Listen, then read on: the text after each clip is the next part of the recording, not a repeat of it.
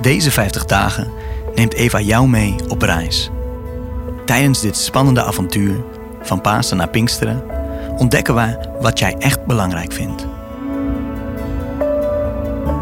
Elke donderdag vertellen we je een verhaal.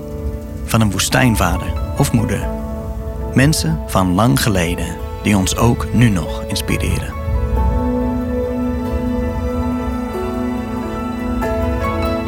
Woestijnmoeder Sarah leefde in de vijfde eeuw en was een kluizenaar. Dit was vrij ongebruikelijk voor een vrouw.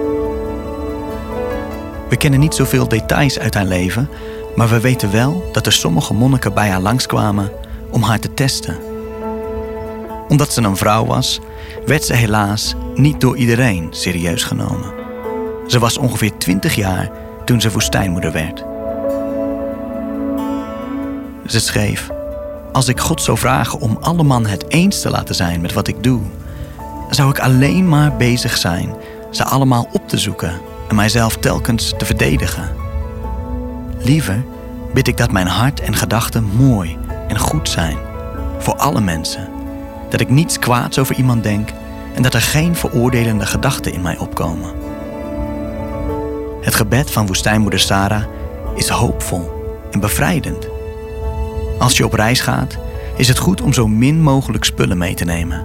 En zeker geen spullen waar je niets aan hebt. Het zoeken naar goedkeuring van anderen kan zo'n stuk ballast zijn.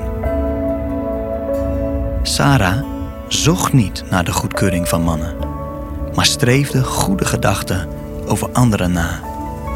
Dat was richtinggevend in haar leven. Als je echt wil veranderen, wist Sarah, moet je jezelf niet verdrinken in roddels en slechte gedachten.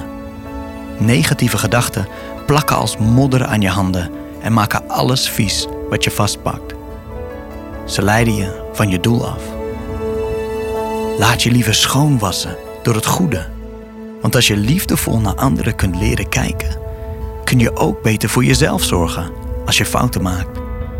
En dat is de weg van verandering. Sarah had geen gemakkelijk leven. Sommige mannen hebben haar helaas nooit serieus genomen. Toch is ze uiteindelijk 60 jaar woestijnmoeder gebleven in een grot bij de Nijl. Rond het jaar 370 stierf ze op 80-jarige leeftijd.